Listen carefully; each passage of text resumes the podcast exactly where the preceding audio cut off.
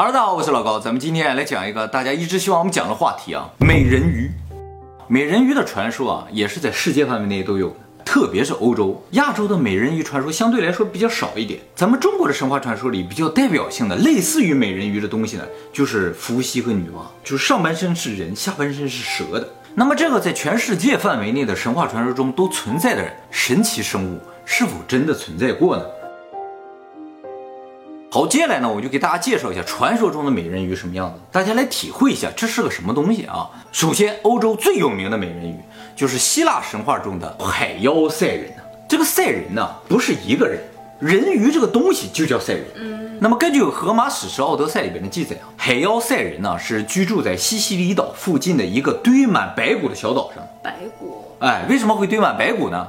就是因为他吃人，他的每天的工作呢，就是用歌声啊魅惑过往的船只，让这些水手啊就失去了意识，就拼命的把船往这个小岛开，然后船呢就会触礁沉没，就船上的水手掉到水里之后呢，就开始往岛上游，游过去他们就把它吃掉。那么由于人鱼魅惑的都是水手，水手又都是男的，所以就感觉人鱼它应该是女性的。哦。那么理论上呢，没有人能够成功从这个小岛附近通过。但是呢，有三个人成功通过。一个呢，就是希腊神话里边的音乐家，他叫阿尔弗斯。这个人特别擅长弹竖琴。他在通过海妖赛人这个海域的时候，这海妖赛人就开始唱歌，然后他就开始弹竖琴。结果呢，他的竖琴魅惑了海妖，就海妖都懵了，这么厉害，然后他就通过了。这个人啊，他的竖琴弹到厉害到什么程度啊？他的老婆也是被他的竖琴所吸引，爱上他。他也特别喜欢他的老婆嘛。在他俩结婚的时候，他老婆被毒蛇咬了之后呢，死掉了。他特别伤心，于是呢，他就冲下了地狱，找到冥王哈迪斯，弹了一曲。哈迪斯当时就崩溃了，说：“行，我马上复活你的老婆。”但是哈迪斯特别强调了一下：“你带你老婆回人间的时候，不能回头。”于是呢，他就在前面走，他老婆的灵魂就跟在后面。但是他听不到声音，就想他有没有跟上啊？实在忍不住，他就回头一看，他老婆直接掉入深渊，再也没有办法复活。你再弹一曲啊？没有用了，这个哈迪斯都解决不了。他回到人间之后就特别的痛苦啊，每天喝酒，最后呢被人杀死。按理来说，以他的琴术，想统治宇宙都不是什么问题。就随便给宙斯弹一曲，宙斯就听他了那种感觉啊。那么除了希腊神话之外，德国的神话里边也有类似的这个描述。德国神话里边人鱼啊叫罗雷莱，说莱茵河上有这么块巨石，这个石头上就做了一人鱼，金色的头发，然后他每天就在这唱歌，魅惑过往船只的水手。然后船呢就撞到岩石上，也是撞了粉碎，水手掉到河里。然后他是吃是不吃就没说了，反正就是专门干坏事儿这么一个家伙。那么爱尔兰的人鱼呢叫做 Mero，意思呢是海上的歌手的意思。这个 Mero 有男有女，不管男女都是绿色的头发，绿色的尾巴，手指间呢有透明的瓣膜，像蹼一样的。哎，女性的 Mero 和人是可以结合的，但生下孩子身上会有鳞片，手上会有蹼。那么不管在哪个国家啊，人鱼的出现都代表灾难。所以啊，是个不祥之物啊。那么挪威的这个人鱼啊，有个独特的能力，别的地方没有提到，就是他们的人鱼能够预测未来，他们是预言者。人鱼跟你说的话，就是即将要发生的事情。这就是整个欧洲的人鱼体系了啊。那么在这个体系里边，人鱼的这个形象呢，就是一个上半身非常漂亮的女性，下半身是个鱼尾的这么一个生物，而且呢，擅长唱歌，用歌声来魅惑人类，然后要么吃人，要么制造灾难。那么亚洲的人鱼是怎样的呢？我们来看一下。首先，我们看一下日本的人鱼。日本关于人鱼最早的记载呢，来自于日本的一本古书，叫做《日本书记》。书中记载，在公元六百一十九年，也就是一千四百年前，日本的渔民呢，分别在四月和七月两次捕获了人鱼。这个人鱼啊，只有不到一米长，感觉上半身有点像人的，然后下半身是个鱼啊。听到这个消息之后啊，当时的皇太子叫做圣德太子啊。就马上赶往献帝去参拜了一下这个人鱼，因为他们听说人鱼都是前辈子作恶的人转世投胎的。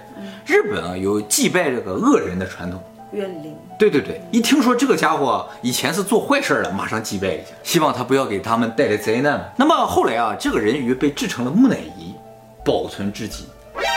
真的？现在这个人鱼啊，保存在和歌山西光寺的学文路乙宣堂里。真的有手哎。这个有没有可能是假的呢？目前不知道，但是呢，日本政府已经把它定义为文化遗产保护起来了。不能随便拿出来做研究了。而且十九世纪的时候，日本有一本书，这个书呢叫做《绘本小叶石语》，这个书里边有一幅插图，画了一幅人鱼，那有犄角，哎，头上有犄角，身后有尾巴，嗯，长得非常丑陋的啊。可是我们觉得丑，不过也挺吓人的，一个人头后边接了个鱼身呢，可能他们看咱们下面 劈开的也觉得很吓人，相当恐怖了。那么除了这些古书中的记载啊，日本传说中也有提到人鱼，但大多数呢是邪恶的存在，就人鱼一出现就会发生大地震啊之类的。这个和欧洲也有点像啊，说人鱼是灾难的象征啊。那么除了这些人鱼不好的传说之外呢，啊有一个挺好的，就是据说人鱼的肉吃了可以长生不老。这个呢是日本一个非常有名的传说，叫做八百比丘尼。比丘尼啊就是女性僧侣，八百比丘尼就是一个活了八百岁的女性僧侣。传说这个人啊，他原先是个渔民的女儿。这个渔民有一天出去打鱼的时候啊，走走迷路了，遇到了一个不认识的人。这个人呢就说：“你到我们家来吃饭吧。”他就跟着一起回去了。到他家之后啊，那个人就到厨房里去做饭，他就偷偷往厨房看了一眼，发现那个人啊正在烹调人鱼。他当时吓坏了，然后这个人就把人鱼料理啊拿出来之后说：“你吃吧。”他不敢吃，他说：“这样吧，我也着急回家，你能不能告诉我哪条路可以回哪哪个村儿？”这个人就给他指了个路，他就把这个菜啊带回家了。他带回家之后啊，他老婆也不敢吃，但是他女儿不知道这事儿啊，就给吃了。于是呢，就获得了一千年的寿命，而且呢，他的样貌永远定在了十八岁。他女儿后来嫁了人，她的老公也死了，她又嫁给别人，她老公又死了，她的所有认识的人都死光了，她就觉得这一辈子也没什么意思了。于是呢，她就把二百年的寿命转给了天皇。这还可以转，哎，然后自己不就剩了八百年的寿命，自己开始游历整个日本。他走遍了整个日本之后，又回到了自己故乡，到了一个小寺庙里圆寂。当时他正好八百岁。那关于八百比丘尼的故事，在日本大部分的地方都有记载，就是在什么什么时候，这八百比丘尼来过他们这儿，所以这个传说的可信度是非常高的。那么日本还有一个传说中啊，提到一个类似人鱼的东西啊，叫做姬女。那么这个姬女就是上半身是人，下半身呢说是龙或者蛇的感觉，长有一头乌黑的秀发，每天呢坐在岩石上，这个秀发垂下来啊，有点像贞子的感觉。哎，当有年轻人走过这个岩石的时候啊，他就会突然转过头来，嗯，把这个年轻人咬住之后呢，吸食他的血，是个哪是人鱼啊？非常恐怖的存在。所以当地老人都跟年轻人说，闲没事不要到海边去转悠。哦哎，我们下面来看一下中国的人鱼传说，比如说《山海经》的《北海内经》里边就提到一种叫灵鱼的鱼，就说了一句话啊：灵鱼人面手足鱼身在海中，就是这个灵鱼啊，长了个人脸。有手有脚，鱼的身体就是感觉四足行走的，但身体是鱼的那种，像娃娃鱼。那娃娃鱼算不算人面呢？如果算的话，那可能这就是娃娃鱼。那个时候的人可能比较贴近娃娃鱼的脸吧。哇，那时候人也够恐怖的。还有就是这个《淮南子》里边有一段记载啊，这《淮南子》第四章里记载了生物的进化论。他说啊，龙生海人，海人生若君，若君生圣人，圣人生庶人，凡龙生于庶人。就说有一种叫龙的东西，是什么东西不知道，它生海人，就是他后来演化成了海人。这个海人啊，大家就怀疑有可能就是人鱼或者是亚特兰蒂斯人。海人生若君，若君是什么？这个弱君是什么也不知道。若君生圣人，圣人呢，就是指比现在人牛很多的人，超人。超人生普通人，普通人生凡龙，又回到这个龙这个地方来，是一个循环的感觉。这个书中的记载的这个进化的过程啊，就是说生物是在退化的，就是原先都是贼牛的东西，圣物、神物，渐渐演化、演化、演化，变成了我们普通的人，就是最一般的东西。然后我们再演化呢，就变成圣物，然后再回来这样。哎，有道理。哎，和进化论是相反的。其实啊，所有的神创论都和进化论是相反的。嗯，神创论都是一开始都贼牛的，演变演变演变到我们现在就是什么都不是了。而进化论不是，就以前都是贼弱的，然后演化到我们现在最厉害他说的有道理。就说人是个退化的过程，这种，你觉得是有道理是吧？我也觉得有点道理啊。其实说实话，你就看那个苏美文明，他刻那个石板啊，就是感觉这不是正常人能刻出来的东西，所以我们真有可能是在退化。但是他最后提到说，这个树人生繁龙，也就是说最牛的这个龙啊，是我们的下一代，有没有可能是人工智能或者什么之类的东西？那么中国还有一本古书提到这个人鱼，就叫《恰文记》。这个《恰文记》说，中国东海有人鱼，样子呢非常的美丽，长得像马尾一样的头发，下半身呢是鱼尾，鳞片上有细细的毛。这就不好看了，是吧？好，这些呢都是世界各地传说中的人鱼啊，明显感觉亚洲这边人鱼和欧洲那边不太一样。呃，亚洲这边的感觉好像更吓人一些，欧洲那边好像更人性化一点，色彩多一些。哎，好，那么除了这些传说中的人鱼，有没有人鱼的目击情报呢？比如说，在一九六七年的时候，加拿大梅恩岛附近啊有一个游船，船上有很多人啊在看日落，突然间就发现海边啊有一个半裸的女人坐在岩石上，金色的头发，上半身赤裸，下半身啊是海豚的尾巴。当时船上很多人都看到了，船靠岸之后，他马上就下来说：“我们刚才看到人鱼了。”当地人有点不相信，结果一周之后呢，又有人说看到这个人鱼了，马上当地政府就重视起来了，就开始调查这个事情。很多当地人也开始出海啊去找这个东西。甚至有人呢悬赏两点五万美金，说谁如果能提供人鱼的证据，这钱就是他的。